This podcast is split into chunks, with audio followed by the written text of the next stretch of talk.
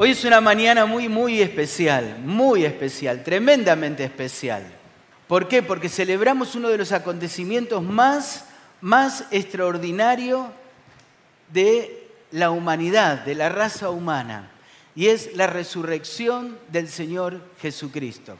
Pero lamentablemente muchos lo toman como algo liviano, algo celebrativo nada más, algo de celebración, algo de, de superfluo.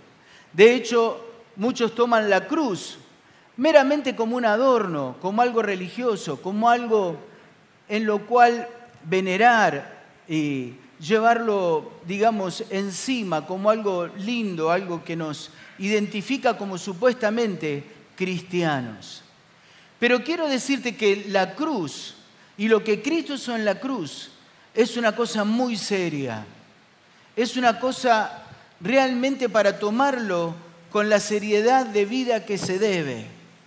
¿Por qué? Porque no es algo, digamos, flojo, algo que vos y yo decimos, bueno, me entregué a Cristo, Él, eh, ahora soy salvo. No, no, no, no. Una cosa es vivir de Dios, pidiendo, pidiendo, pidiendo, pidiendo, y eso no va a cambiar nunca tu vida. Y otra cosa es vivir para Dios. Y Dios nos ha creado para que vivamos para Él, porque en la medida que vivimos para Él, Él se eh, hace vida en nosotros, se hace carne en nosotros y transforma tremendamente nuestras vidas, nuestros corazones. Yo quisiera relatarle en forma breve, porque la hora ha avanzado, algunas cosas que sucedieron en estos días. ¿Qué es lo que sucedió? Para que lo entendamos, para que lo comprendamos, para que veamos cómo el plan de Dios se fue desarrollando y ese plan fue pensado para vos y para mí. Todo comenzó aproximadamente el sábado anterior al domingo de Pascua. En ese sábado Jesús fue a la ciudad de Betania, una ciudad que está a tres kilómetros de Jerusalén. Y allí se hospedó, fue a cenar a la casa de su amigo Lázaro, donde estaba Marta y María. Lázaro a quien había resucitado unos días antes. Y allí estando en la mesa con Lázaro, con María, con Marta, María dice que tomó un frasco de perfume de alabastro y lo derramó sobre el Señor Jesús. En unos evangelios dice sobre su cabeza, en otros dice sobre sus pies. Y enjuagó sus pies y, y también lo secó con sus cabellos. Y los discípulos le dijeron, qué lástima que se tiró un perfume tan caro de nardo puro. Y él les dijo, ella lo está haciendo y preparándome para mi sepultura. Ya ahí él está hablando de lo que iba a suceder en esa próxima semana. Luego, muy temprano por la mañana, el Señor Jesús se levantó y se fue a Jerusalén. Y allí aquel domingo anterior a, a este domingo, o sea, el domingo anterior, entró en Jerusalén y muchos que habían visto la resurrección de Lázaro y que habían visto este portento tan tremendo lo acompañaron. Y el pueblo que había oído también de este milagro, porque apenas tres kilómetros la voz había corrido por todos lados lo que había sucedido en Bitania. Así que allí empezaron, cuando el Señor Jesús entró, dice que entró sobre un asna que nadie había montado, un pollino, un, un burrito chiquito y entrando y la gente tiraba palmas y lo aplaudía y le decía, Osana, bendito el que viene en el nombre del Señor. Y en ese momento que el Señor Jesús está entrando, Él dice estas palabras, oh Jerusalén, Jerusalén, si en este tiempo entendieras el tiempo de tu visitación, tú que matas a tus profetas, que menosprecias la palabra, que escuchas una cosa y te sale por el otro oído y no, no valorás lo que oís de la palabra de Dios. Oh Jerusalén, Jerusalén, si entendieras cómo te abrazaría, como una, eh, como una gallina abraza a sus polluelos. Tremendo, tremendo. Esa, y el Señor Jesús dice que se puso a llorar. Se puso a llorar por la ciudad de Jerusalén. Me hace recordar nuestras vidas el Señor Jesús nos dice, tantas veces está la palabra delante tuyo, la escuchás, la oís, y a veces no la valorás, no la entendés, la tomás como una rutina, como algo que hay que hacer por obligación. Y yo hablo a tu corazón, yo te quiero dar vida, yo te quiero renovar, yo quiero sanar tu mente, sanar tu corazón. Oh, y ahí pone tu nombre, Ricardo, Susana, Carlos. Si oyeras lo que yo te digo y lo creyeras y lo comieras, qué tremendo cómo yo te cubriría cada día más. En ese momento los discípulos vinieron y le preguntaron, Señor, ¿dónde querés que pasemos la Pascua? Y él le dijo, vayan a un lugar, a tal lugar, díganle al hombre de la casa, díganle, el Señor necesita este lugar. Y vayan y preparen ahí para la cena. Así que por la, cuando era ya de tarde, fueron todos los discípulos y entraron en este lugar que les habían prestado. Y Jesús los ve entrar a los discípulos. Todos vienen, se sientan a la mesa para participar de la cena, pero nota un detalle. Era costumbre muy natural y muy común en todas las casas tener un lebrillo, una palanganita con un trapo para lavar los pies unos de otros. Y Jesús ve que todos entran, no hay sirviente, la habitación es una habitación prestada, Entran todos, se sientan a la mesa y nadie lava los pies de nadie. Y Jesús le da otra nueva lección práctica para tu vida y para mi vida de lo que es servir. Ya días anteriores les había enseñado, el que quiera ser mi siervo, el que quiera ser el más importante en el reino de los cielos, tiene que aprender a servir a los demás. Tiene que aprender a dejar atrás su yo, su ego. Tiene que dejar y renunciar a sí mismo para servir a los demás. Y el Señor Jesús esta vez no se lo dijo con palabras. ¿Qué hizo? Se sacó el saco. ¿Qué era la túnica? El saco. Era símbolo de autoridad, de señorío. La capa se la sacó, se arremangó, tomó una toalla, se la ciñó a la cintura y ahí de rodillas se puso y empezó a lavar los pies de los discípulos. Y nos dio a todos nosotros una nueva lección. Aprendan a vivir para los demás porque el reino de los cielos se trata de eso. Se trata de amar a los demás como te amás a ti mismo. Amén. Luego dice que nuevamente terminó de lavar y se volvió a poner el saco, símbolo, en la túnica, símbolo de autoridad y de señorío.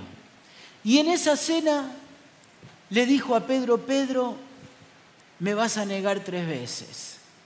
Y Pedro juró, Señor, jamás, jamás lo voy a hacer jamás lo voy a hacer. Otra cosa tremenda que sucedió, le dijo a Judas, le dijo a Judas, Judas, vos que estás mojando el, el, plato, alguien me va a entregar.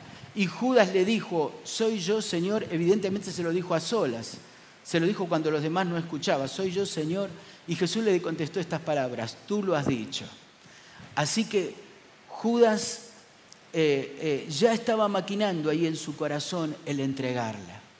Días anteriores ya Judas venía pensando en este tema de entregar al Señor Jesús por 30 piezas de plata para obtener el dinero. Algunos dicen que tal vez él pensó Jesús se va a liberar, no va a suceder nada, pero él ya estaba maquinando. Y por supuesto, los sacerdotes, los escribas, los saduceos, los ancianos, que eran los principales de la ciudad, también ya estaban pensando en matar a Jesús y matar a Lázaro, porque dice todo el pueblo se va detrás de ellos. En esa cena Jesús, como escuchamos hace unos minutos y participamos, le dijo a los discípulos, acuérdense de mí, recuérdenme. ¿Y cómo me van a recordar? Partiendo el pan y la copa. El pan representa mi cuerpo y la copa representa mi sangre. Acuérdense de esto. Una vez terminada la cena, cantaron un himno, cantaron una canción como era muy habitual hacerlo, y se fueron al Monte de los Olivos. Y allí en el Monte de los Olivos es que Jesús apartó a tres de sus discípulos. Y con estos discípulos se fue a un lugar a orar. Y esta oración es tremenda. Está allí en el libro eh, de, Juan capítulo 17. En esta oración él dice, Padre, te pido por cada uno de estos que tú me diste. Tú me los diste y yo los he cuidado, los he guardado. Te pido, Padre, para que sean uno, para que el mundo crea. Así como tú y yo somos uno, que ellos también sean uno, marcando a la iglesia, al pueblo de Dios, cuál es la meta de nuestra vida orar unos por otros, interceder, ayudarnos, apoyarnos, sostenernos, dejar nuestro ego atrás y ser una comunidad tan bendecida, tan unida y de tanto amor que el mundo solamente por ver esto quiera conocer quién es Jesucristo, el que nos cambió la vida. Allí en el monte el Señor Jesús derramó gotas de sangre, tuvo ese momento tan, tan tremendo de dolor, de, sufrimiento. Y luego, en medio de eso, vinieron Judas y los soldados del, eh, del, templo y lo prendieron al Señor Jesús y se lo llevaron preso allí para, para juzgarlo. En aquella noche Pedro lo siguió. Dice que los discípulos se dispersaron, Pedro lo siguió hasta donde lo llevaron a Jesús y en aquella noche ya comenzó un tremendo sufrimiento para el Señor Jesús. Dice que los soldados empezaron a burlar de él, le hicieron una corona de espinas que le lastimaba, lo desnudaron, dice que le, dieron una vara y le dijeron, vos sos rey, así que tenés que tener un bastón. Luego le quitaron el bastón y le empezaron a pegar en la cabeza, con los ojos vendados, le empezaron a pegar en la cabeza y decirnos, si eres Dios, decinos quién es el que te pegó, quién es el que te pegó. Así que todo el tiempo lo estuvieron ese viernes, ese jueves por la noche, maltratando, ese viernes por la madrugada, maltratando al Señor Jesús. Luego, por la mañana, los, eh, eh, Pedro al amanecer lo negó, y entonces lo llevaron frente a Pilato. ¿Quién era Pilato? El gobernador ahí de la provincia que estaba gobernando Jerusalén. Lo llevaron para que sea juzgado. Y la esposa de Pilato le dijo, he tenido un sueño que este hombre es un hombre justo, un hombre santo. No tengas nada que ver con la muerte de este hombre. Así que Pilato le preguntó al pueblo, le dijo, ¿quieren que crucifique a Jesús o quieren que crucifique a Barrabás? ¿Quieren que libere a Jesús o quieren que libere a Barrabás? Y allí reunido el pueblo, motivado por los sacerdotes, por eh, los, las personas que estaban, digamos, en la religiosidad, eh, eh, dijeron, griten, griten, Jesús, Jesús, Jesús, sea crucificado Jesús, suéltanos a Barrabás. Y a partir de ahí comenzó un flagelo tremendo con la vida de Jesús. Fue azotado, desgarrado su piel, vituperado, maltratado, golpeado, insultado, escupido. Luego le hicieron cargar la cruz, ya era casi el mediodía, lo hicieron llevar y arrastrar la cruz. Tan golpeado y tan lastimado estaba que se cayó varias veces en la caminata hacia el monte Calvario y un hombre llamado Simón le ayudó, le mandaron los soldados que lo ayuda a cargar la cruz, lo llevó, lo llevaron allí al monte y aproximadamente entre las 12 y las 3 de la tarde el Señor Jesús fue crucificado, entre las 12 y las 3. Y dice el relato, completando, algunas cosas que sucedieron.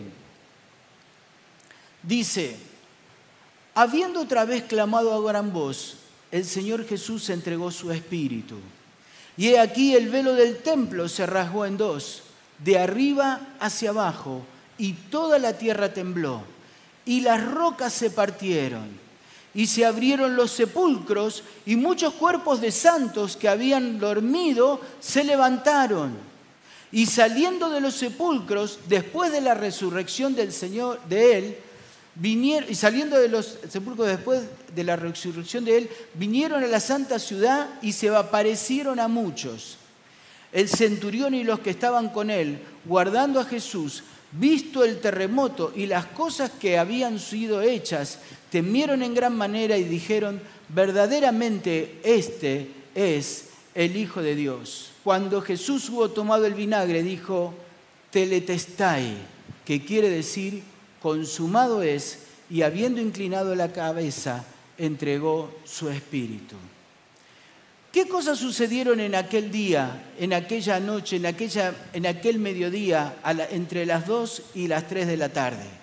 Lo crucificaron rápido porque querían comenzar el tiempo de la Pascua, el tiempo del Sabbat, que comenzaba el viernes por la tarde, sin tener que tener a Jesús crucificado y cargar con esa situación. Así que se apuraron y lo crucificaron rápido. ¿Y qué es lo que sucedió? En primer lugar dice la palabra de Dios que todo el cielo se oscureció. Muchos santos resucitaron. El centurión declaró verdaderamente, este es el Hijo de Dios. Muchos quedaron perplejos, atónitos, y el velo del templo, y este es un detalle muy importante, se rasgó en dos de arriba hacia abajo. ¿Qué está queriendo decir que se rasgó de arriba hacia abajo? Desde el tiempo de Moisés, que Dios le dijo a Moisés, vas a hacer un tabernáculo, un lugar de adoración para mí, vas a hacer en este tabernáculo dos recintos principalmente centrados en el centro del tabernáculo. Uno donde va a estar mi presencia el lugar santísimo, y otro el lugar santo, donde va a estar el pueblo. Y nunca el pueblo debe entrar al lugar santísimo, porque si entra morirá. Solamente un sacerdote limpio de todo pecado va a entrar una sola vez al año para expiación y para perdón de todos, de todo el pueblo. Luego cuando le dice a Salomón que edifique el templo, ya no de telas, sino que lo haga de piedras, también le dice exactamente lo mismo, vas a hacer el lugar santo y el lugar santísimo dividido por una cortina de muchas telas, porque no puede el hombre ver a Dios y morir. No puede el hombre estar en la presencia de Dios y seguir viviendo. Tiene que morir. Tremendo, tremendo, morir por su pecado. Y eso es lo que a vos y a mí nos sucedía y nos sucede. Cuando estamos en pecado, cuando estamos en desorden, cuando estamos en maldad, cuando no tomamos a Jesús en serio y lo tomamos como un boleto de salvación, nuestra vida se muere, nuestra vida se seca, nuestra vida se derrumba. Y en lugar de ser una vida productiva, una vida tremenda, una vida llena de la gracia de Dios, de la bendición, de los sueños, de los planes de Dios, lleno de todo eso, eh, somos una vida que va y viene y no produce. Pero Dios te ha llamado para otra cosa. En ese día, en ese momento, entre las 2 y las 3 de la tarde, cuando Jesús murió en la cruz y rasgó el velo y dijo, consumado es, y consumado es, ya está listo, ya está hecho, se rasgó el velo y Dios te dio entrada para que puedas compartir con Él en forma perfecta, en forma eh, eh, libre, en forma de que Dios pueda hacer grandes cosas con tu vida. Pensaba en esta semana al mirar el firmamento, el cielo. Este testimonio a toda la humanidad por los siglos de los siglos. Un lugar donde hay infinidad de soles, infinidad de estrellas, infinidad de planetas. Y eso nos cuenta la magnificencia y la gloria, la gloria, la gloria tremenda que es Dios. Pensamos en nuestra galaxia, pensamos en nuestra Tierra, pensamos en el Sol, pensamos con mucho orgullo que llegamos a Marte y no nos damos cuenta que tenemos un Dios que nos muestra en pantalla gigante lo que Él es y hasta dónde llega y todo lo que Él, lo, lo tremendo que es. Y eso, Dios, ese Dios, rompió el velo que te separaba a vos y a mí de Él. Y hoy podemos entrar con libertad a Él, podemos hablar con Él, podemos tenerlo a Él. Un nombre precioso que recibe el Espíritu Santo es Paracleto. Paracleto significa el que está contigo, el que está contigo. Y ese es el nombre del Espíritu Santo, el que está contigo. A veces, como dije en la oración, confundimos y pensamos, yo soy bueno porque soy bueno. O yo soy bueno porque ahora conozco a Jesús. O lo que tengo de bueno, bueno, porque yo quiero hacer las cosas bien. Te puedo decir que ese no sos vos. Vos y yo somos buenos malandras, somos buenos sinvergüenzas, somos buenos desastres. Y tal es así que si Jesús, el Paracleto, el Espíritu Santo, no estaría con nosotros, seríamos flor de chantas, flor de sinvergüenzas, flor de vagos, flor de menospreciados. Eso es lo que realmente somos. No tenemos nada para dar, como dice aquella canción, no tenemos nada para ofrecer. Pero qué tremendo que eso que vos tenés de bueno, chiquito, mucho, grande o poco, no te pertenece, lo hace el Espíritu Santo en tu vida. Y si hoy estás acá y sos una persona que está sirviendo, que está haciendo, que ama, que, que está cambiando su vida, no es por nada tuyo, es porque Dios rompió el velo, porque Él está en tu vida y porque Él camina con vos. Amén. Aleluya. ¿Qué sucedió allí en el cielo? Eso fue en la tierra lo que contamos antes, pero ahora vamos a contar lo que sucedió en el cielo. Más de 300 profecías se cumplieron de todo el Antiguo Testamento, que iba a entrar en un burrito que nadie había montado, que eh, lo iban a traspasar en el costado. Era costumbre que a los que crucificaran les quebraran las piernas para que murieran antes, para que murieran pronto. Pero sin embargo, miles de años antes, ya Isaías profetiza, eh, cientos de años antes, Isaías profetiza que sus pies no van a ser quebrados. Y cantidad que le iban a colocar una corona de espinas, que todos se iban a escapar, que nadie iba a estar con él. Bueno, más de 300 profecías se cumplieron en aquel día. En segundo lugar, Satanás fue vencido y la muerte fue vencida. La muerte fue vencida completamente. Aleluya. Yo pienso, y se los digo muchas veces, me quedan 15, 20 años, 30, no sé cuánto voy a vivir. Pero una cosa estoy feliz cuando me muera voy al cielo, voy a estar con Cristo y ya para siempre. Y saben qué, no me voy de mi casa, voy a mi casa. Esa es mi casa, esa es tu casa, esa es la vida, para siempre estar con Cristo. Satanás fue vencido y sucedió algo tremendo. Todos nosotros somos hijos de la sangre de Adán. Y como hijos de la sangre de Adán, tenemos pecado, tenemos orgullo, tenemos soberbia, tenemos debilidades, tenemos un montón de cosas malas.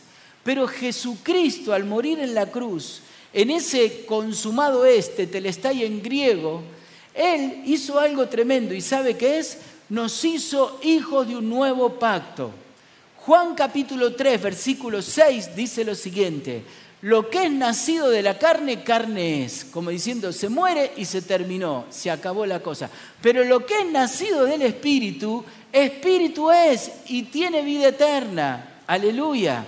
En ese momento Jesús, eh, nos hizo eh, eh, parte del pueblo de Dios nos hizo hijos de Dios y ya no somos hijos de Adán, ese del pecado, de la maldad, de la soberbia, del orgullo, de, los esfuerzos, de los sacrificios, de del hacer cosas para poder ganar a Dios. Eso se terminó todo, ya no sirve para nada. Se terminó la ley, se terminó. Nos hizo hijos y nos hizo uno con Cristo. Ahora somos, pertenecemos al nuevo Adán. ¿Cuál es el nuevo Adán? El Señor Jesucristo, que no nació de mujer, sino nació del Espíritu Santo. Amén. Y dice, lo que es nacido del Espíritu, Espíritu es y tiene vida eterna. Todos nosotros tenemos vida eterna. Vencimos a Satanás. Se completó el perfecto eh, plan de Dios de que ya no somos hijos más de Adán, sino que somos hijos y somos hermanos con Jesucristo, hijos de Dios y uno con Jesucristo. Se nos abrió especialmente la puerta de la gracia, la puerta de la gracia. Hermano querido, vas a hacer muchos esfuerzos por portarte bien muchos esfuerzos para servir a Dios, muchos esfuerzos para poder hacer cosas. Pero todo esto no lo puedes hacer en tus fuerzas, sino únicamente, escuche muy bien, en el poder de la oración de someterse bajo la voluntad de Dios. Y cuando vos te sometes bajo la voluntad de Dios, Dios cambia tremendamente tus planes, Dios cambia tus sueños, Dios cambia las cosas y te da nuevos horizontes, nuevos sueños, nuevas cosas. Mire, que yo esté acá hablándoles a ustedes y enseñándoles la palabra de Dios es un milagro. Es un milagro. Se lo voy a explicar por qué. Porque si hay alguien que nunca agarró un libro en toda su infancia y nunca enseñó y nunca hizo nada de que tenga que ver con papeles y con libros, está aquí presente, soy yo. Yo no leía, yo no estudiaba, yo nací, era vago, vago, vago, tanto que mi hermano mayor Eduardo se tenía que ocupar de venir y copiar mis tareas y, mis, y ayudarme y hacer los deberes, ayudarme, porque no estudiaba, no hacía nada. Era, era tremendo. Yo nací para otra cosa. Yo nací para los cables, la polea, la soga, para eh, eh, eh, la pala. Me gustan otras cosas, me gustan las cosas manuales.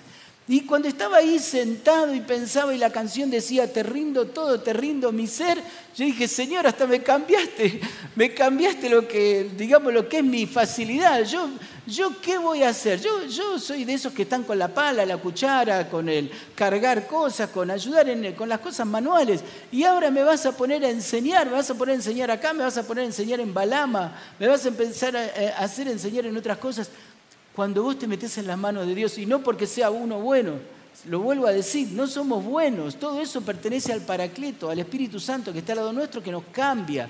Cuando uno se pone en la oración y empieza a orar, empieza a pedir a Dios, Dios, usame, Dios, haz lo que quieras conmigo, Dios, yo no te pongo condición, Dios, yo te entrego todo, yo te doy todo. Entonces el Espíritu Santo hasta cambia el destino de tus pensamientos, de tus proyectos, de tus sueños y de hasta de tus habilidades. Porque todo lo gobierna el Espíritu Santo. Amén. La puerta de la gracia. Esa gracia está disponible para vos. ¿Qué significa la cruz para todos nosotros? Para algunos un adorno, para nosotros tremendo. Significa el amor más grande que alguien haya tenido por vos y por mí. Significa el perdón de todos tus pecados que el diablo no te mienta más, el acusador de los hermanos no te mienta más. Él va a poder seguir mintiendo y engañando y diciendo cosas que no son.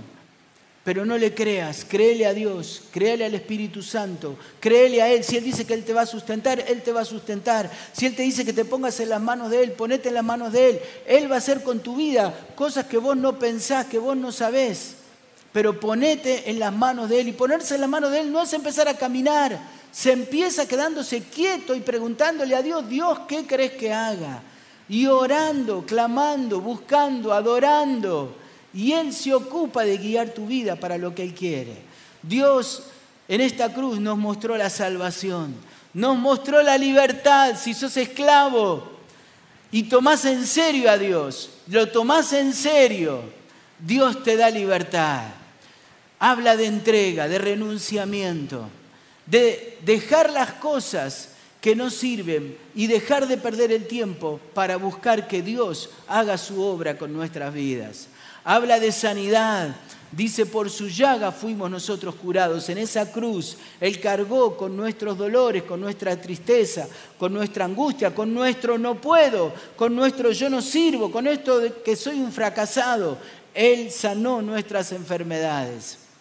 Habla de una nueva vida una nueva vida que empezamos a disfrutar acá. Y por sobre todo esta cruz habla de la vida eterna.